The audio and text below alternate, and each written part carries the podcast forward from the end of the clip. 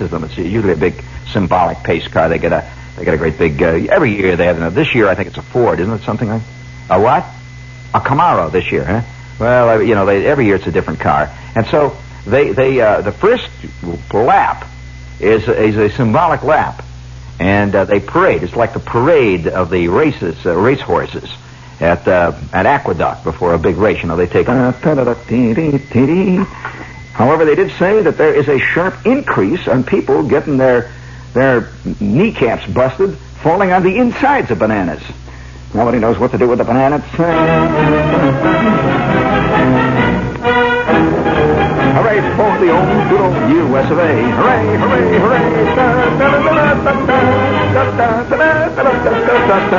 hooray. This very important radio station wants to salute those twenty-seven trillion suckers who all got out on the road, uh, God knows how many hours ago, to stand bumper to bumper, going nowhere, coming from nowhere, just to stand.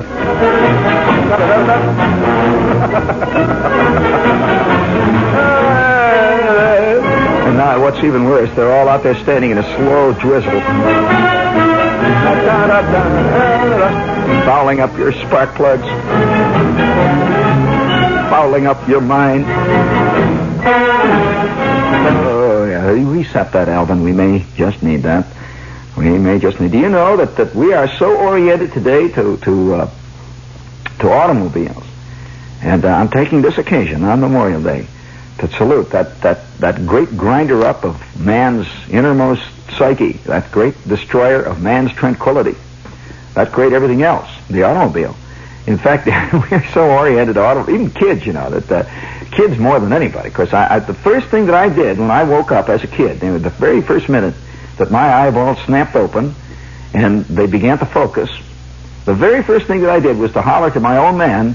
And I'm, I can remember clearly. Now, not many people can remember clearly the first day that they actually were able to look out of the window. I mean, I, I was three weeks old.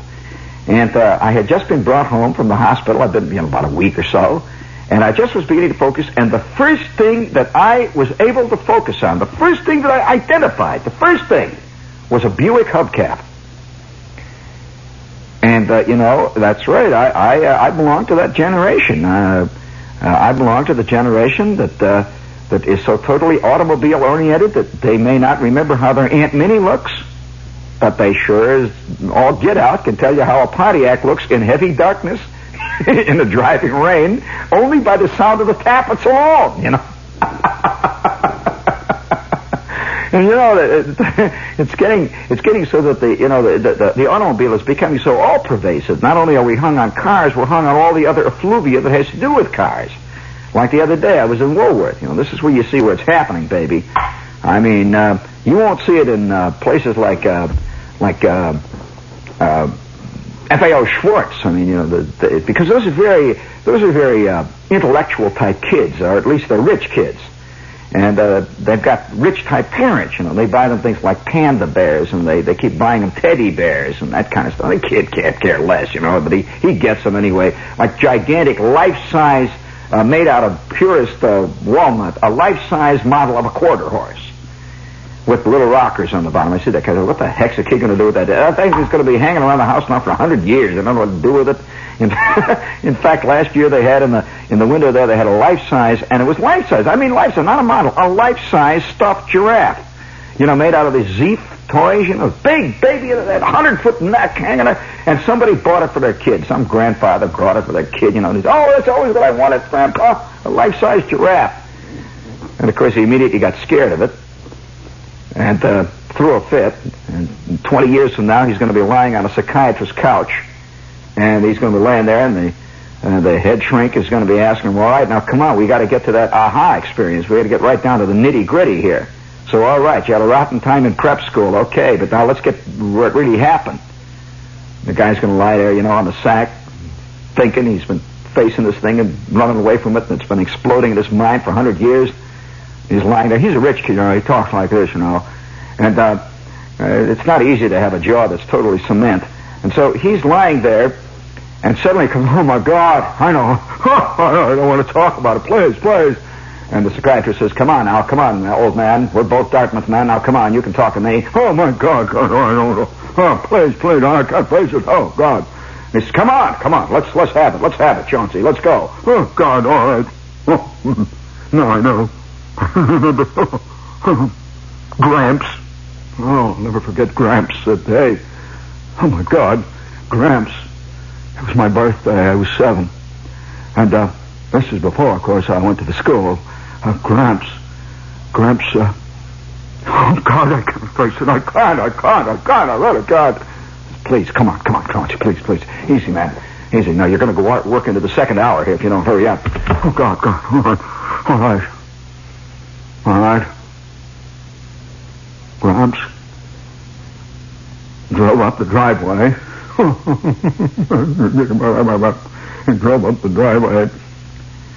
And he had this truck with him.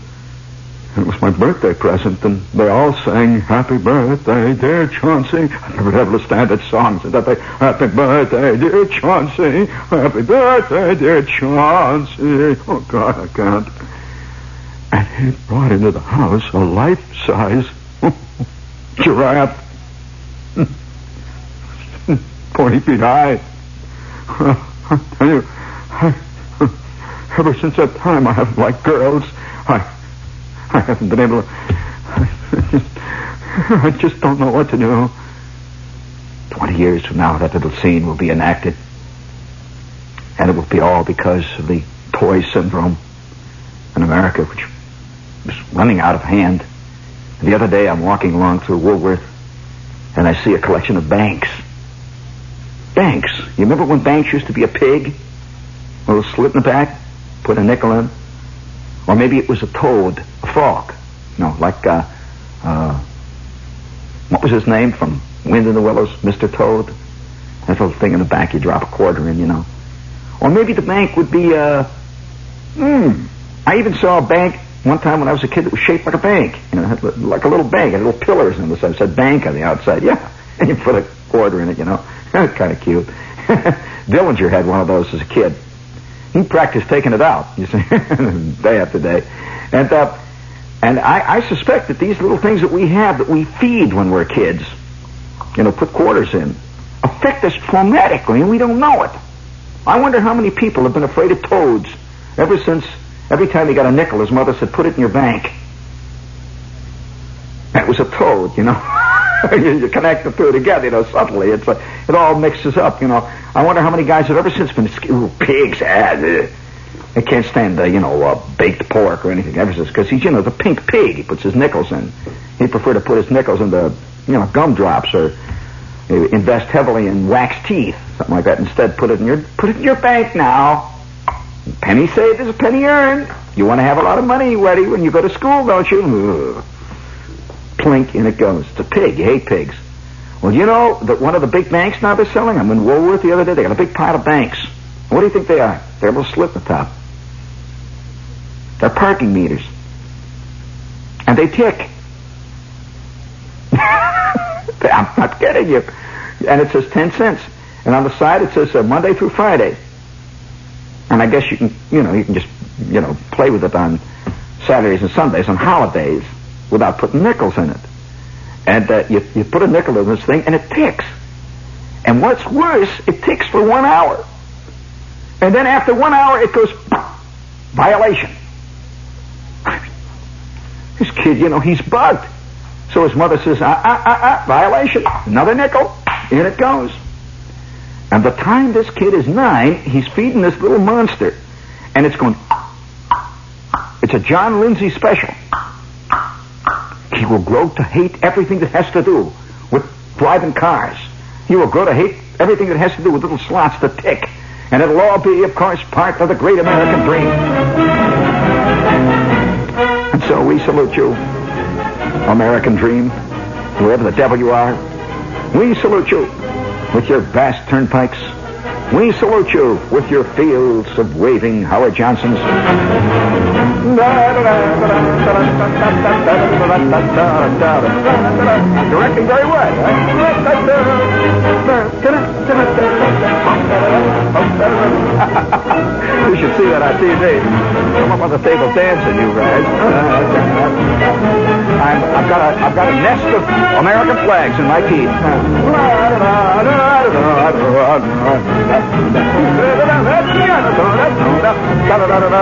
Bring it up this. I like this great cartoon that I saw one time. It shows these these hunters, Al. And they are really, I mean, they're in the woods. I'm telling you, these guys are in the woods that are so deep. I mean, you there's nothing but trees, black trees as far as the eye can see. And they're wearing big fur hats. They've got these checkered jackets on, you know, the whole bit. And they're in a in a jeep. And you see stretched out ahead of them this, this gnarled, twisted corduroy road. Have you ever been on a corduroy road, you know, made out of logs? And, and gee, it's it's really a wilderness road. These guys are somewhere way up near the Arctic Circle. And they both got funny looks on their faces. Because as far as you can see along this corduroy road are parking meters. It's the conclusion of Robert Moses' American Dream.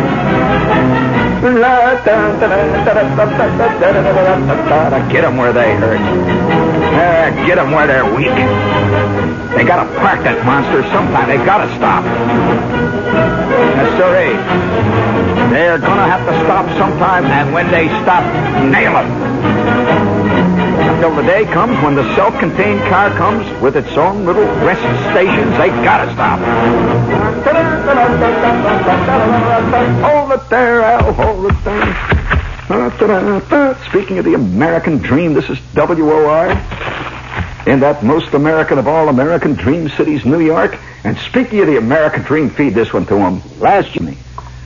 If not exciting, very excited. Uh, uh, uh, by the way, uh, uh, just a question here. The other day I'm watching T V. Is is there a beer called Colt forty-five? Is there a... Well, it seems to me a little odd that any brewery would dare to name a beer, I mean, with a name that has anything to do with, I mean, horses, you know. Just, uh, I don't know. I, I, I thought it was, you know, I'm, you know, just... Something like that. Of course, that that that that, that pertains to these guys that make these cigarettes. You know, they got horse. Well, that's another story. These are just little passing thoughts in the night. Uh, I can see this kid. You know, once again, it's a, if you sneak it in a little quietly behind me, just sneak in that American music, just a little bit out, just quiet, see, just quiet, see. He's just a poor little klutzy. The American dream is quietly playing off there in the middle distance somewhere. You know, and the parade is being led by Allen Ginsberg. Um, Timothy Leary, all those great and uh, great and solid people, you know. And the, the parade is marching off there in the distance somewhere. The flags are flying and the bands are playing. And the fireworks are going off. And the poor little kid there, he's laying on the top half of his double bunk bed, you know, his Woodsman Trail model that they got him from Abercrombie and Fitch. This poor little kid, see, now bring it up a little big there. He's laying up there, see. And over on his dresser table there, early American chiffonier style, see. It's this little parking meter bank. And it's going...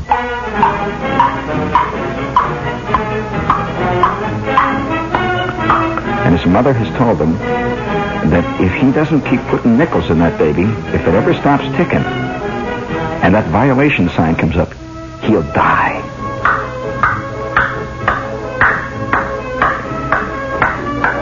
The poor little devil... Bring it up there.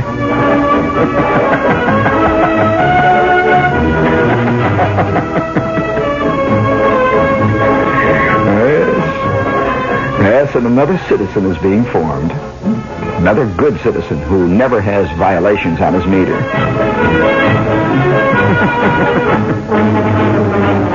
Whack, whack.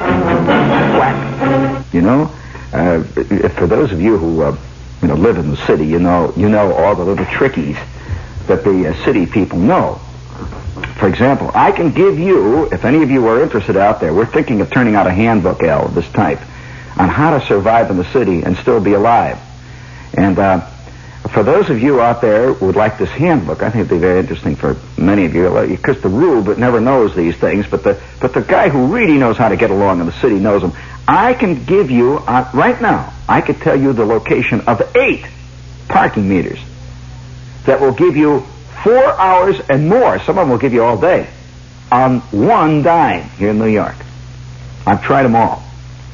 There are over seventeen million two hundred ninety-six thousand nine hundred forty-two parking meters in the city of New York. Matter of fact, at night sometimes when you go along here, this Manhattan Island looks like look, look, looks like some kind of a gigantic sleeping porcupine. Oh yeah, and, and uh, so so this is all part of the American dream, and and uh, I'm part of it. We're all part of it, and part of the American dream, of course, is to hang up on showbiz.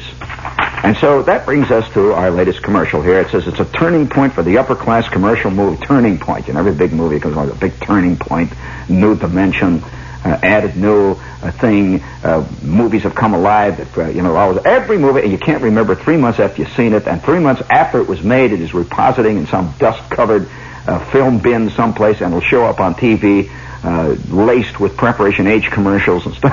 You know, big turning point. But nevertheless, this is a turning point for the upper-class commercial movie.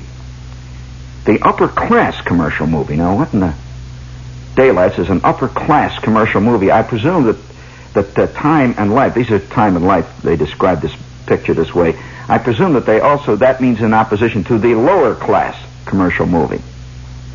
Now, does that mean Doris Day? I see. But uh, nevertheless, this is a very involved thing. There's all these uh, descriptions of this movie here. And it says, don't miss Stanley Donem's Two for the Road from twentieth Century Fox. It's now in an exclusive East Side engagement at the Plaza Theater. It's a very adult movie. And that cuts out most of you. It's at Madison Avenue at fifty-eighth Street. Who wants to be an adult today? This is every, every you know, this is forever Youngsville. I think, uh, I think movie makers are making a big mistake by using the word adult in connection with their movies, because that's a bad word today. Bad word. The other day I heard Eartha Kitt, and uh, she was on the air, and Eartha Kitt was saying uh, she was being uh, interviewed, or she was testifying before a Senate committee or something, and she was saying, well, well, I say that that that that, that, that we teenagers just are not given a voice. That, uh, w- nobody listens to us, and that's the trouble. We feel alienated. We and uh, we feel Eartha Kitt. That's what I call dynamic teenagerism. If my memory does not fail me, Eartha made her Broadway debut in New Faces of nineteen fifty-two. Well, of course, uh, uh, that's part of the American dream. Bring it up there, Alvin. Part of the American dream. Hit it. Part of the American dream is that you can be what you doggone well want to be. That's known as freedom. If you want to be twelve... just tell everybody you're twelve. Let them argue that one. That's part of total freedom. Because one of the worst of all tyrants is time. It is time that we struck out against that tyrant. We dealt him a body blow. All you guys are over thirty, as of tomorrow morning, you just go right down to the front office and tell them that they can't treat a minor the way they're treating you.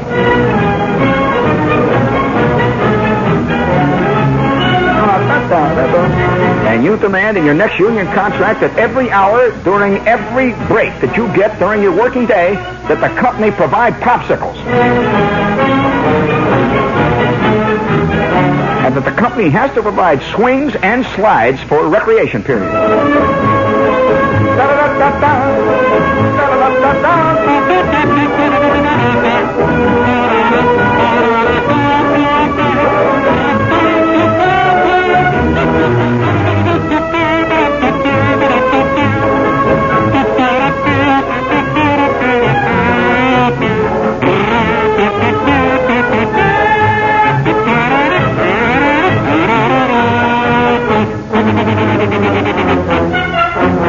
Right there, Al. Get that part right there, that, that immediate part where it goes da da da da da da da da da da lump bump. Get that part. That's a very important part. And I want you to cue it up in there.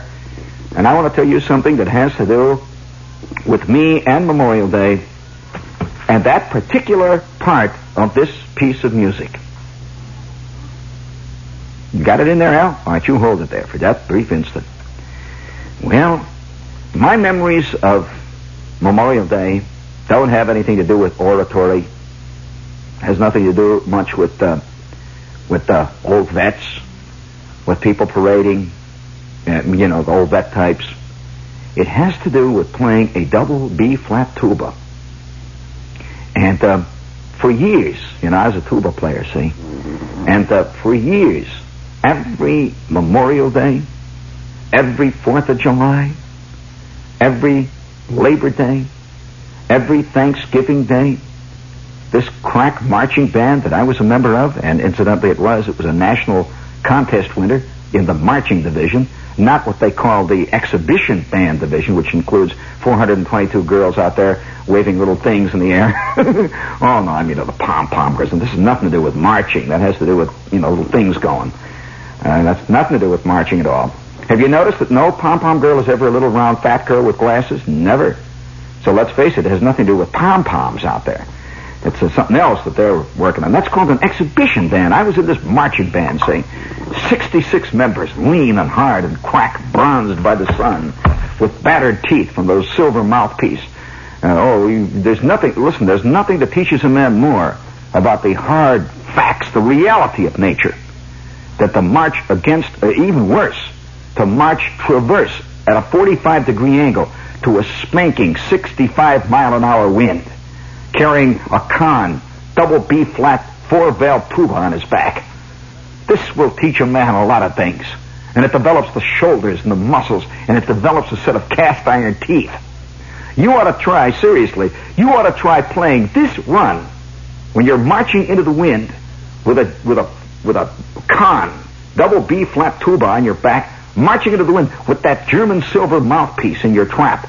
And suddenly, Stinky Davis up ahead, our crack ace, number one contest, national award-winning drum major. He raises his silver baton. He goes, bah, bah, bah, bah, bah, bah.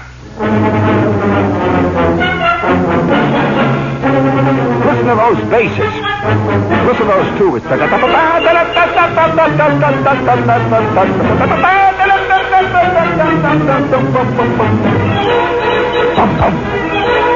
Bum, bum. Bum, bum. I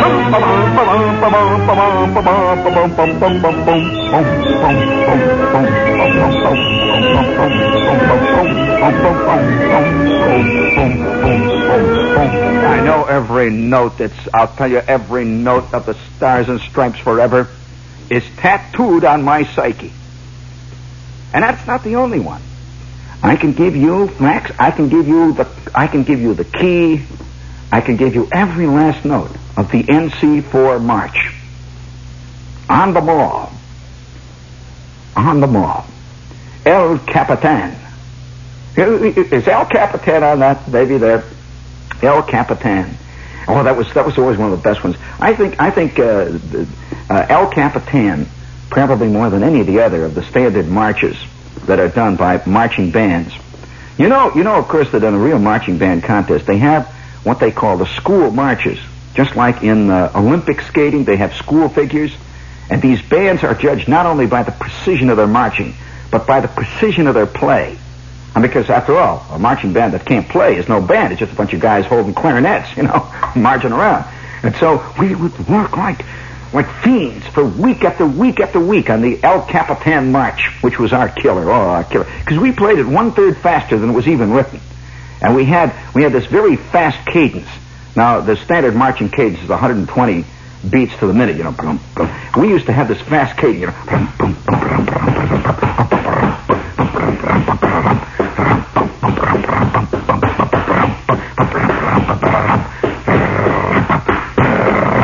boom. See, that's the signal. That was the signal for music. You want to hear how it goes again?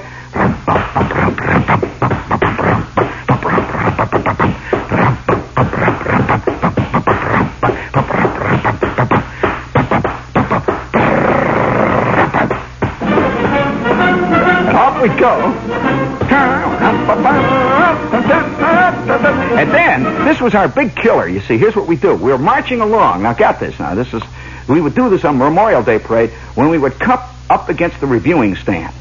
And up there on the reviewing stand, there would be about seven aldermen, you know. There'd be sort of a, a little gaggle of uh, military types and lieutenant colonels from the local uh, uh, National Guard unit with their moth-eaten uniforms all standing up there, and the mayor, who was half drunk usually. And the, we would come sweeping up there, and the crowd is cheering, and this is what we would do. We would we would march at this cadence. Now listen carefully. Now, at that moment, we would cut our cadence in mid-stride exactly in half. Oh, the crowd now we'll go eight with all in precision marching.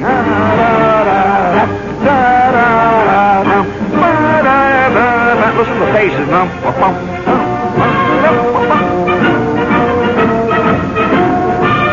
And up ahead, old Stinky Davis, you know, better known as Wilbur Duckworth. Old Stinky Davis is back arched. He's got three batons going at one. He keeps two of them, one in the left hand, one on the right hand, and one he keeps passing back from one foot to the other. He looked like a Fokker trimotor in full flight.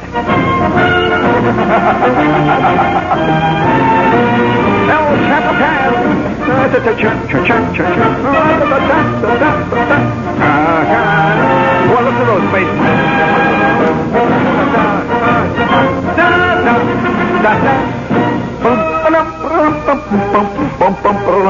Listen to that. Faces.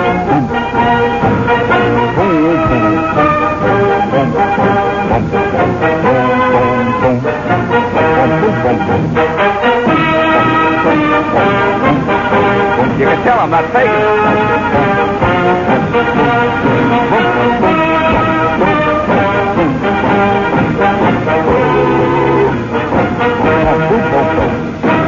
There. And then instantly we would go boom.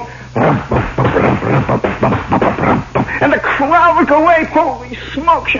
We had that halftime beatdown. And you'd see Stinky Davis's back arched and those two big batons would go flying in the air. And then in the middle of in the middle of the second course, this was always, always scared him up on the up on the uh, reviewing stand. See, as we play the intro in the middle of the second course, or the middle of the first course, actually, when we would hit when we would hit the beginning of the of the of the basic phrase, just at that instant, with a quiet peep on his whistle, he would go like that. Boom, we'd go boom, and instantly the entire band would do eyes right. Well, I don't know whether you have, have ever stood on a reviewing stand with eighty, maybe ninety, maybe sixty-five instruments, all suddenly a boom. boom. Oh, the whole reviewing stand would would crumple. Eyes. That, uh... yeah, well, you know, you never hear people talk much about experiences, really. Genuine experiences in marching band.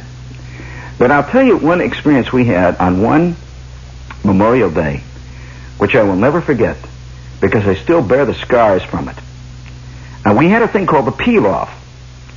Now, what the peel-off is, is when the marching band uh, gets to the destination at the end of the parade, you know, destination, and usually there was a big crowd there, and uh, they had... They had stands set up and all that stuff, you know, and up in the, up in the bleachers up there, there's going to be somebody give a speech and all that stuff. Well, we had a peel-off, and it was very spectacular, which meant that as we came up to the end of the parade route, uh, we'd be going...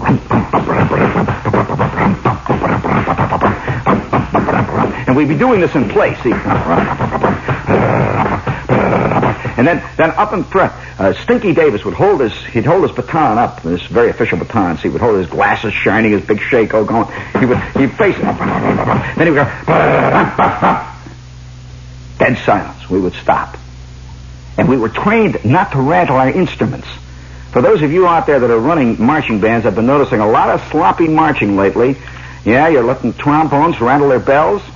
I, of course, the problem is that uh, a lot of marching bands have been infiltrated with girls.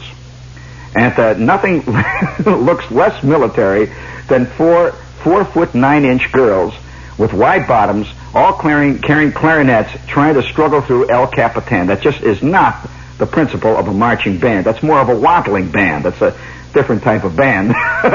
we, did, we had no women, no women in this band. It was because it was, you know, it was not a, it was not a, it was like the wrestling team doesn't have any women. This was a masculine activity, nothing to do with women. See, and so we would go, we'd stand there, and then he would go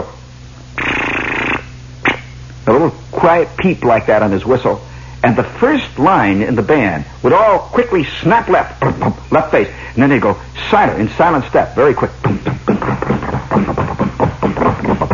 And each line would go off. You know, it's a very quick peel-off, all quiet, no drums, see? That was our whole bit, see? Perfect rhythm, perfect time, but no discernible beat. The beat was implied. And now we are all lined up in a long line, going along the great big crowd. There must have been ninety-seven thousand people there. And it was in Soldier Field in Chicago.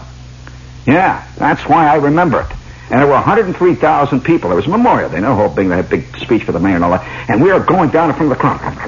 And the last row in the entire band, this crack marching band, which had won prizes all over the country, the last row were the bass section, the tuba players. Eight magnificent, gleaming... These were not plastic tubas either. These were beautiful, gleaming con tubas, you know, with the gold bell and the German silver back. Oh, these babies cost God knows how much, you know, each one of them.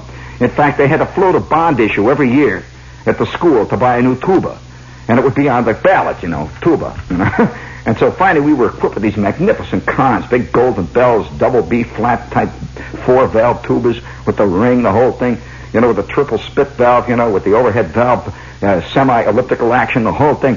Beautiful tubas, you know. And and I can remember playing this tuba, and you had to work on this tone, you see. Most people think a tuba is a humorous instrument. To a tuba player, it's about as humorous as a pyramid. It is a challenge. It's like Mount Everest. Uh, it's not funny.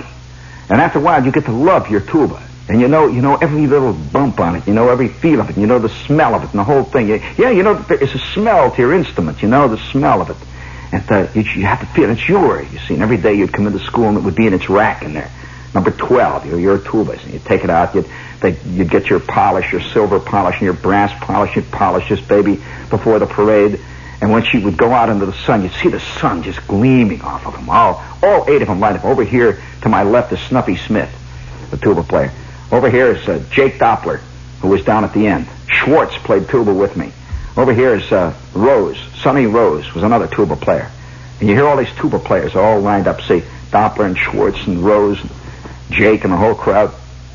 And we would stand at attention. See, and we were all carefully selected, see, to be almost the same height. Oh, yeah, that's the whole thing. You can't have uneven heights on your tubas, you know, they're all neat, clean bells. And at the uh, that was the that was the moment when the crowd would really applaud, because we were very close formation, very close. We'd be very close to each other. And the instant our line would come, we were last in line. See, each guy's peeling off. Nothing is left except eight tubas, all standing out there in the field by themselves. And then at the implied beat, at that second, we would all snap to the left, with each bell either leaving, you see, it's that boom, like that, and never a tink of a bell. See? Oh, what a moment, see. And then we go, you'd hear the beat in your mind, you see, in your head, and you keep saying yourself, don't, you know, keep your bell straight, you know, your bell has to be lined up straight and clean with the next guys ahead of you. And I was about fourth in the field of eight there, maybe fifth, something like that. And now we come to make the right turn as we're going to go along that, that long row of be- benches and people all crowded. Nine million people cheering these tubas. See, we come up to the right, we turn right. Now, and I could see the line clean and sharp up ahead of me there. Now we are marching past the reviewing stand. We are making a big snaky left turn, going up to our section in the bands, in the band section up there. There were two other bands, crack bands there that day for this big Memorial Day celebration that was being covered by every major newspaper, newsreels, the whole bit. And my tuba was flashing. When all of a sudden, I couldn't believe it. I see the, I hear a clank, first of all, and uh-oh, uh-oh, who lost up? And I see the tuba ahead of me start to go down. He jerked up, and all eight tubas went down like a house of cards, banging and clanging against one another. Snuffy Smith, the number one tuba in line, had stumbled over a bench that somebody had left down there or shoved down there, and down he went, and all eight tubas, boom, bow, crash, pow. And I got a mouthful of, of German silver mouthpiece. That mouthpiece started right here at the front one, Al. It worked all the way through the basic bicuspids, went over my molar, and lodged somewhere just to the left of my right tonsil. Oh, down we went, all of us, the whole crowd. Well, of course, Snuffy, Snuffy buried under a pile of eight tubas. And uh, I could hear Jake Doppler crying weakly for help. He had a cracked pelvis. I could hear him down there in the crowd. Way up ahead, Wilbur Duckworth, our ace-crack, maniacal, insane, Hitler-type drum major. He looked over the scene and saw, of course, immediately that it was a scene of total carnage. and instantly, being a really great drum major, he recognized that in moments of panic, the only thing that quells the rising throng, the rising storm, is music.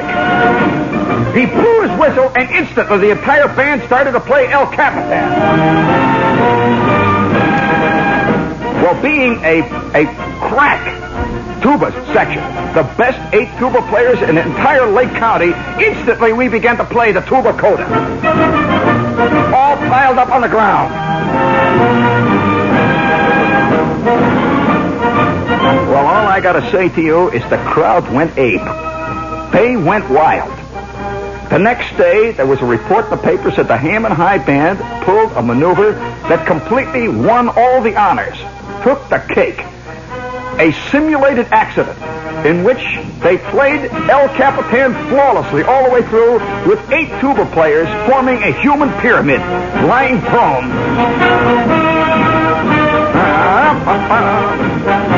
And I can remember lying on my side with Schwartz's bell behind my left ear. And I recall, oh, what a moment of triumph. What a moment of sheer beauty, artistry, and technique. I could see those waving flags. And then as we got to... Fe- uh, uh, of course, you know, our bells were dented and banged in, but absolutely impassive. That's the thing you have to do when you're in a marching band, a crack marching band. You've got to maintain an impassive face. It's all part of the... It's like... It's like. Have you ever seen pictures of the, the Coldstream Guards uh, outside of Buckingham Palace? When one of them faints from the heat, he does not show the slightest emotion. His face is blank as he topples over. And his companions stand blank-faced. At attention. Well, we leaped to our feet after the last coda, after the last note had been blown. We leaped to our feet, and then Wilbur Duckworth signaled for a repeat, and in perfect order, we marched forward. And it wasn't easy to play El Capitan with one valve jammed. It was not. It was not easy to play with three broken front teeth. And I could see a slow trickle of blood coming out of Snuffy's ear up ahead of me. Oh, just, you know, after all, at, uh, when you're when you're piled on by seven con tubas, as well as being crushed by your own, I mean, you know what hell is. And so out there tonight, we salute all of you Memorial Day bands, wherever you might be. Oh, there ain't many real good tuba men left. Well, no, I take that back.